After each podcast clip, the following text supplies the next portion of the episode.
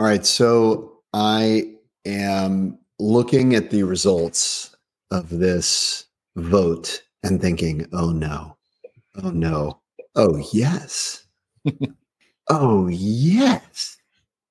And that's when I realized this team was the exact wrong team to be making the decision. Mm. I'm I'm Jeremy Utley, and by day I'm a professor at Stanford University, but by night I'm an insurance dude. Insurance dudes are on a mission to escape being handcuffed by our agencies. How? By uncovering the secrets to creating a predictable, consistent, and profitable agency sales machine. I am Craig Pretzinger. I am Jason Feldman. We are agents. We are insurance dudes. Love it. Mm. Boom. Welcome. Welcome to the show. So, for folks that aren't familiar with you, uh, why don't you tell us a little bit about your background, how you got to being a professor? I want to know the rest of the Stanford? story. Oh, well, Where- we where do do you- that. where do you You're go? right. You Hey, did do you- it. you did guys drop a hook. I'll follow was gonna- either direction. I was gonna go in a little, then weave the hook, then then come back to it. I don't think you in were. classic storytelling form. Yeah, Why yeah, don't we I, finish I believe him. That's fine. That's I believe him.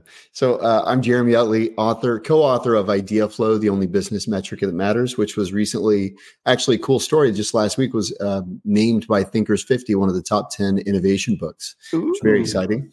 And uh, I've been teaching at Stanford University for the last 15 years or so, leading executive programs and entrepreneurial accelerator and leadership labs for students from business school, medical school, law school, engineering, and then professionals that want to bring some of the stuff that we call design thinking into their organizations. Mm. And the moment that I brought you into was a moment at the faded Silicon Valley Bank where a, a group of high performing leaders that we had brought together were pitching their uh, innovation ideas to a particular team. And I realized the team who was selecting the ideas was completely unequipped to make the best decision. Mm. Talk more Oh. about that. Yeah, so so basically what we do when we go into organizations is we're seeking to build capacity. You think about innovation not so much as an event like a hackathon or a sprint where it's like we get the idea then it's back to business. We think about innovation as it's a capacity that you have to build. It's uh, not only an individual capacity but it's an organizational capacity. And so we teach students at Stanford, you know, grad students at Stanford primarily, but then we get brought into organizations to cultivate that capacity in the organization. And years ago, Greg Becker, who's a CEO of Silicon Valley Bank, had brought us in to do that. And he had said, Hey, I want, I want you to work with my 30 kind of senior most leaders who report into the C suite, where we want to develop them as high potential leaders. We've got nine or 10 different strategic areas of inquiry, and we'd like for them to use the process that you've pioneered at Stanford. So let's choose one of the projects as kind of a learning vehicle. I think we chose something like debt financing for startups. Everybody admitted, hey, we got to reinvent this thing. Let's all in parallel, and that's something we can come back to if you want, but basically nine teams in parallel, all trying to solve that problem. And then at the end of two or three days, we're going to pitch solutions we've co developed with entrepreneurs uh, to the team that's responsible for shepherding this work forward. Now, that's the exact wrong team to be making the selection Mm. and it's it's there's a lot of cognitive bias at play which we can nerd out however much you want to Mm. but the basic gist is there were you know a, call it a spectrum of with any portfolio right there's a spectrum of outcomes there's some kind of wacky stuff there's some low hanging fruit obvious stuff there's some really high potential but potentially a little bit more risky stuff that comes out of these nine teams and I had pulled the members of the kind of startup debt financing team out of their respective teams we had mixed them up into to be the jury and they're going to select the ideas to move forward with. You think this is obvious, right? They're the people whose job it is to do this stuff. Mm-hmm. And I'm watching it. I, I, having done this for a bunch of years, I kind of have a little bit of an intuitive sense of what is high potential, what's not, et cetera. And I'm watching the jurors, and my first thought is they're grading the nine ideas in the portfolio, honestly, my first thought, guys, was they don't understand the grading criteria. Mm. Because of the new- speak- yeah, they don't speak English. It's like it was so backwards. I'm like, surely there's something wrong because they're selecting the worst ideas. right. Objectively, you know, and I'm objective in this situation, the worst ideas.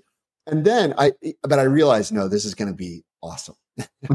Rather than rescue them, I'm just going to bring them in and we're going to unveil the winner. Make the train wreck happen or watch So, it yeah. I mean that's my job. I'm basically like I'm not a train conductor. I'm a train wrecker, right?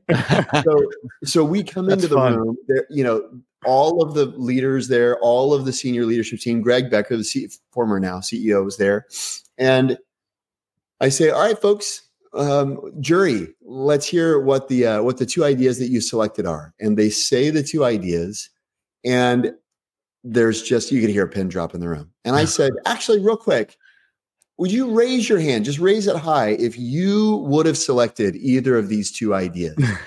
Nobody in the entire room raised their hand. And one of the members of the debt financing team goes, Are you serious? And then multiple people in the crowd go, Are you serious? Wow. And it, it was just this amazing moment where you realize the people whose job it is to innovate are not the people who can select the most innovative idea because they're thinking in terms of is it doable? Is it going to meet our budget? Does it align with what we already think the answer is? Right? All this stuff. And so they, they bring all of those biases to the selection moment, and they're Mm. not, they're fundamentally the wrong people to be making the selection. it's the it is the epitome of round of putting the round peg in the square box, right? Like th- they're in a square, and and you're talking entrepreneurs. Bank is just as soon as banks involved, you know, it's just like They uh, can't do it. They no. can't do it. But I mean, I've seen, I can't tell you all the. I, mean, I, I remember. I'll tell you another story, just you know, for kicks. Um, maybe 2012, we're working with one of the world's largest uh, hospitality companies in the hotel space, thousands of locations around the world.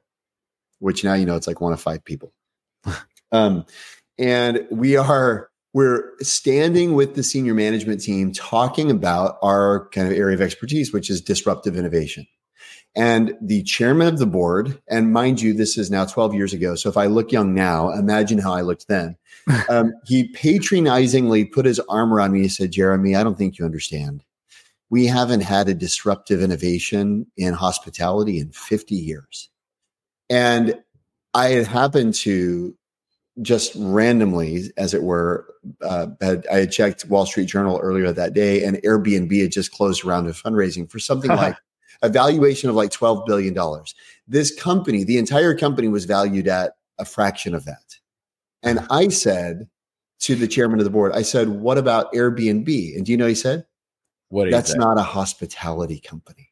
That's Huh. like that's like Blockbuster saying Netflix isn't a movie company. They're not a movie company. Yeah, they're not a rental company, right? And we, we, we find ways to conveniently define our Sure. market in a way that we're the only one, right?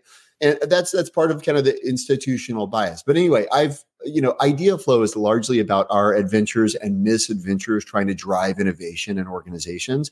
Thankfully, we've had some successes too. But what you see is human beings with all of our faults and cognitive bias and things like that, we just you bring a bunch of people together. It doesn't make us better sometimes. It actually just amplifies some of that underlying stuff. And you you read a bunch of that in the pages of the book.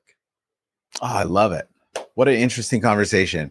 Um, our audience is is primarily we have an awesome community of insurance agents, and I, I think a lot of times um, the insurance business as a whole gets stuck in a box, Yeah. and even our agencies. You know, we get kind of like in a box too of the way things that were done and and the way things always have been. So it's really Mhm. hard when we're talking about innovation in general to just think outside the box. Think about, hey, just because it's been done this way doesn't mean like this is the only way. Like, what about all these other things that are happening? Right. Well, and, and what I would say there, just to kind of put a fine point on what you're saying, is when the world is static, expertise is an asset. Mm-hmm. When the world is changing, expertise becomes a liability. And and Wow. what most folks don't appreciate is the extent to which the world is changing, right? And so what you see, like one of my favorite examples of this historically, I'm a super nerd. You have to be to be a professor at Stanford. and so I read a lot. And things that I love is the story of the um, of the skunk works at Lockheed Martin. So this is like they're responsible for tons of the big time innovation in aviation over the last you know half century.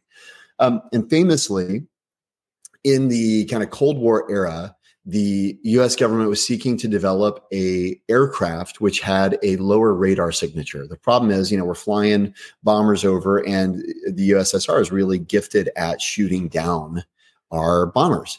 And so we need a lower radar signature. And there's not a lot of progress with kind of conventional approaches.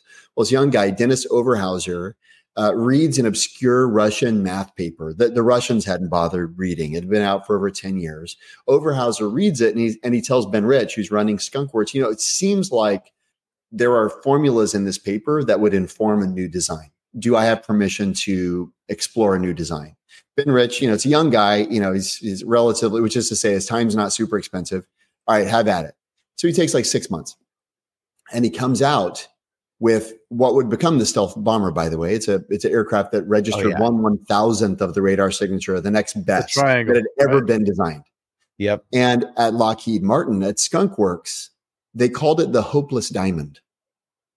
that was the internal name because everyone was convinced this thing had no hope of flying. And actually, one of the head aeronautical engineers joked, I mean, somewhat jokingly said, Dennis Overholser should be burned at the stake because oh I God. have I have slide rules joke. older than this kid. I have slide rules older than this kid. Yeah. And what does he does he not know what flies, right? And you know what? It's true. It's it's technically true that the stealth bomber is unstable not on one axis, not on two axes, but on all three axes it's unstable. Interesting. So if the world doesn't change, that means it can't fly. Now, that's in the same time period that computer stabilization was coming into being. And all of a sudden, stability, the definition of what makes for stable is mm. changing. Mm. And mm. the conventional paradigm of what makes for airworthy is changing. And so you end up with this radical innovation, but it had to come from somebody who was, you could say, unfamiliar with prior art. Right. And the challenge for a lot of folks is you rise through ranks of the organization and your and your credibility is built upon your expertise. And where the challengers and where the disruptors usually come from is someone who's questioning a fundamental premise. What if unstable is okay? You know, I mean, and there's tons of examples of breakthroughs coming from basically somebody with a novice's mindset. And so for a lot of leaders, the question is, am I am I the kind of leader that a young person or that a, a can have a stupid idea with? If stupid ideas aren't safe around me, we have no hope of innovating. Well, mm. every innovative idea starts off stupid, right? Like Copernicus yeah. said, "No, we're not the center of the universe," and all of a sudden, you know, he's got problems.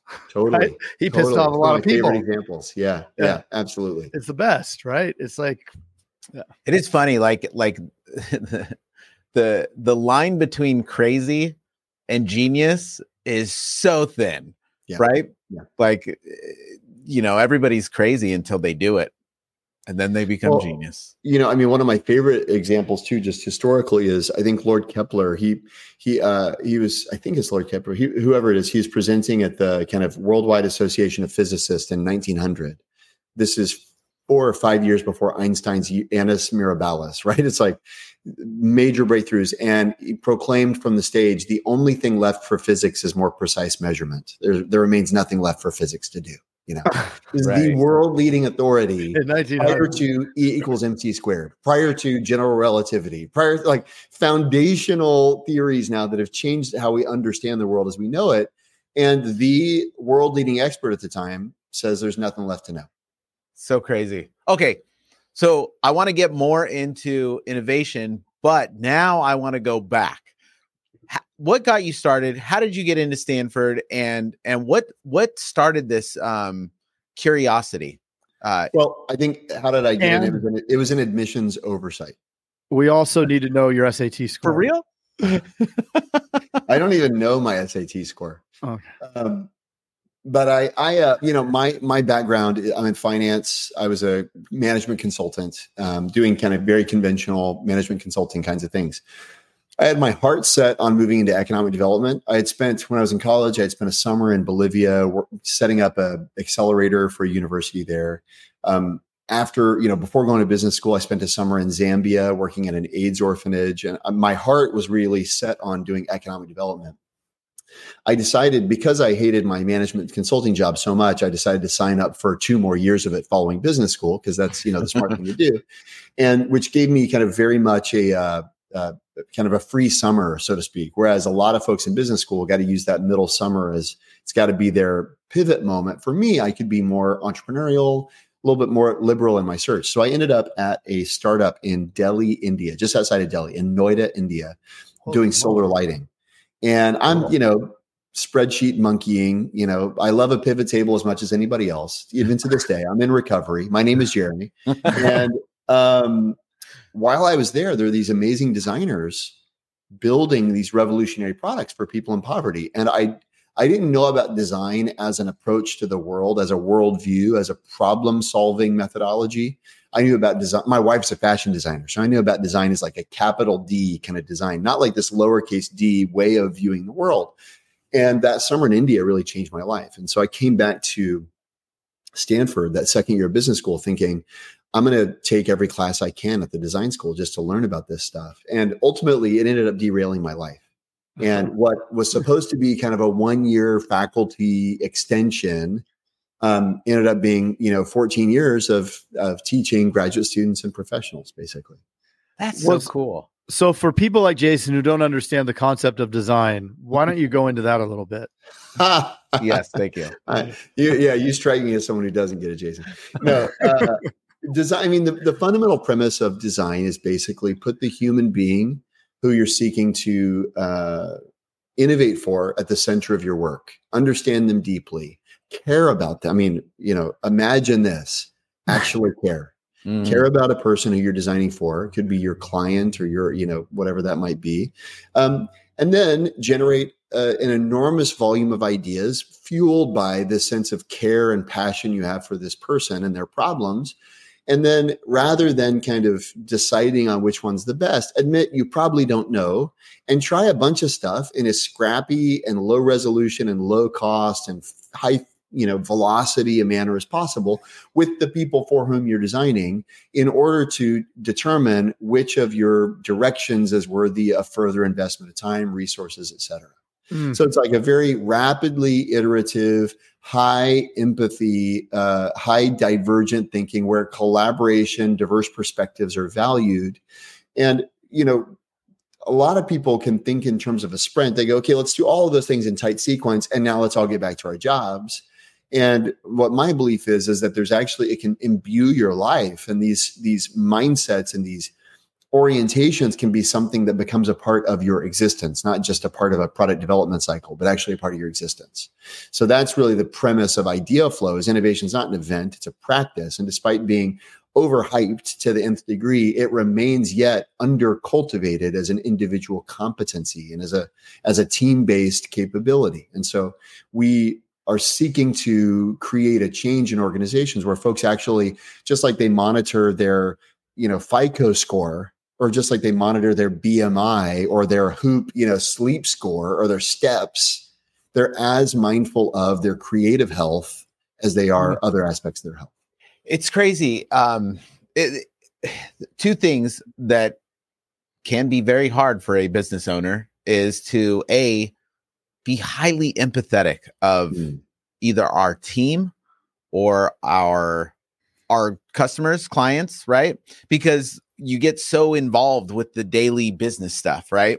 Yeah. But um it, it's just like how can we have how could like what tools help can help us get there and then the other one is following up on that one is the um the idea of being okay with a bunch of failure right it feels horrible a lot of times mm. innovation is terrifying in our own business because it's like you're watching the dollars. It's kind of back to that whole empathy thing with our clients and our team. It's like you get so in this box that you're like scared to try stuff and you create a culture of that, you know, don't fail, you know, instead of like, let's try stuff, let's innovate. Yeah. Yeah. I think the trying stuff is really critical and recognizing the, the world is just is changing so quickly. And it's it's the as darwin says right it's not the strongest or the fittest but it's the one that's most adaptable to change that survives. And so having that sense of adaptability that if we're not changing we're probably if we're not progressing we're probably regressing you know? Um, and creating rewards and incentives and a culture that appreciates experiment you know as jeff bezos said failure and invention are inseparable twins I love that expression. If we're yeah. trying to make something, we're going to fail. It's that's part yeah. and parcel of the even the scientific method, right? The hypothesis driven testing. You're going to fail a lot of times, and that's fine. It's the, in science, it's not failure, it's learning and it's refining the hypothesis.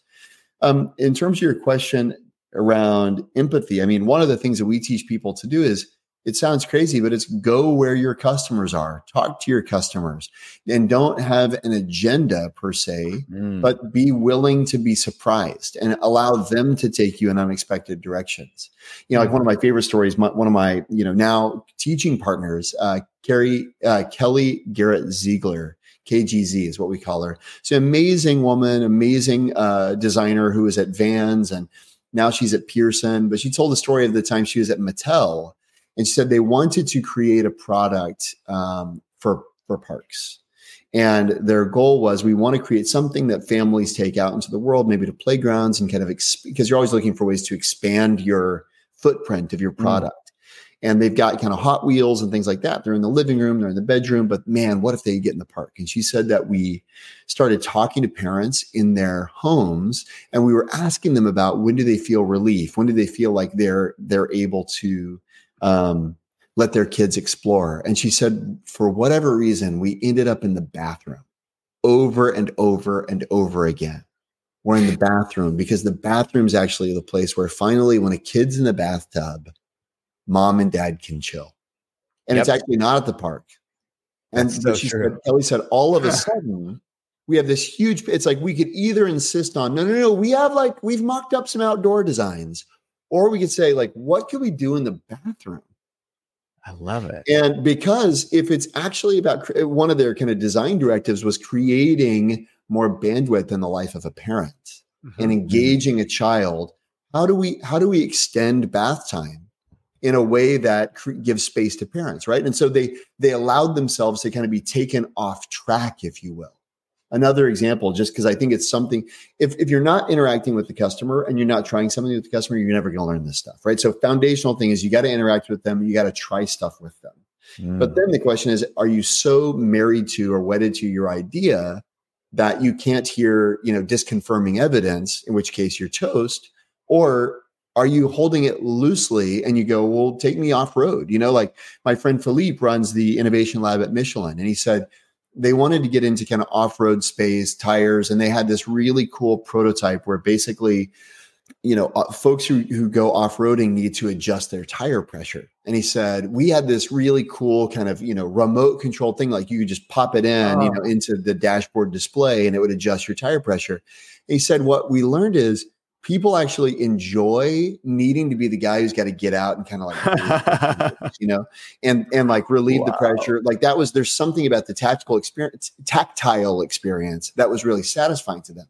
So he said we kind of this we had built this technology but it didn't really matter. But he said one of the things we started hearing over and over again was they feel like they don't know where the best trails are and they're kind of on trails that other people are already off-roading but their skills are kind of going beyond this trail and they ended up in this space where they're developing a product that where basically you unlock the ability to discover new terrain as mm. you improve your ability. It's got very little to do with automated kind of tire inflation or deflation, but it's true to where the user is taking them. Yeah. Right?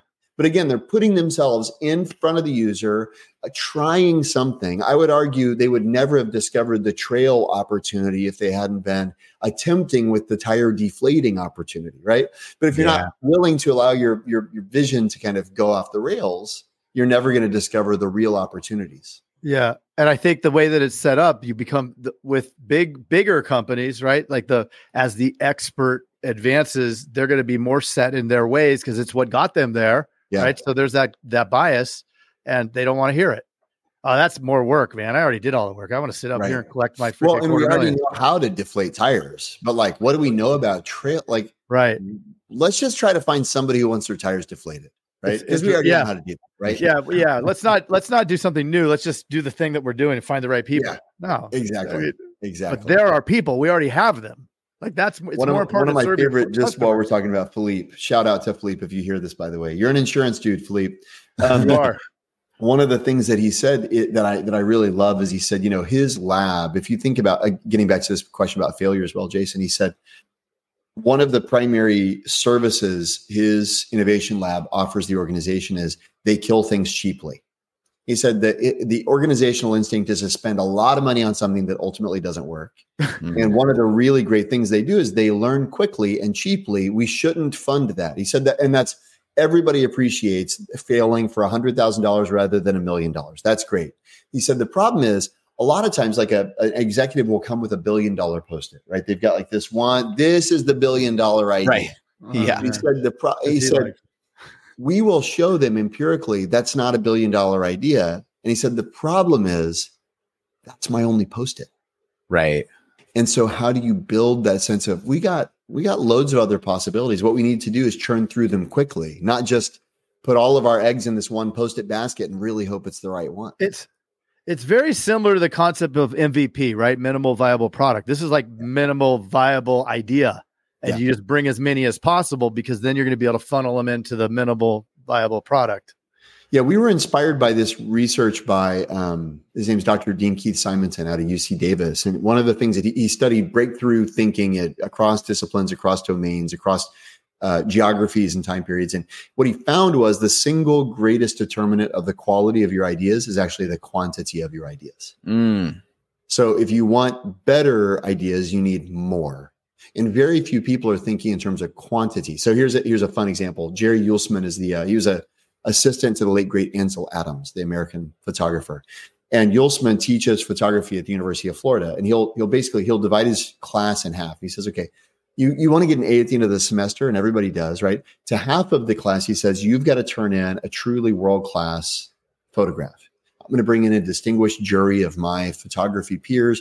They're going to evaluate the quality of your work, and to get an A, you got to have a spectacular photo. To the other half, he says, okay, quality doesn't matter, but I'm going to count. It's about tonnage. I'm going to count how many photos you take. And if you take over 100 photos in a semester, you get an A. It doesn't matter how bad they are. If you take over 90, you get a B, et cetera, et cetera. And then he brings in the jury. But importantly, the jury is blind to the condition. They don't know that. So the Ooh. jury is evaluating the quality of the photos, all of them. And the thing that shocks the jury and it shocks students too, it doesn't shock Uelsmann because he's seen it for so long. Yeah. The students whose job it is to get an A can't do it. No A's are awarded. The students whose job is to turn in a bunch of photos get lots of A's. And it's it's going back to this Dean Keith Simonton stuff. That as Eisenhower said, I think uh, quantity has a quality all its own.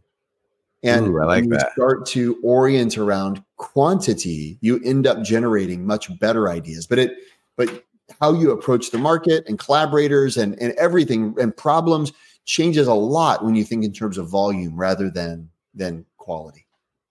I love that because how do you get good at anything? You do reps.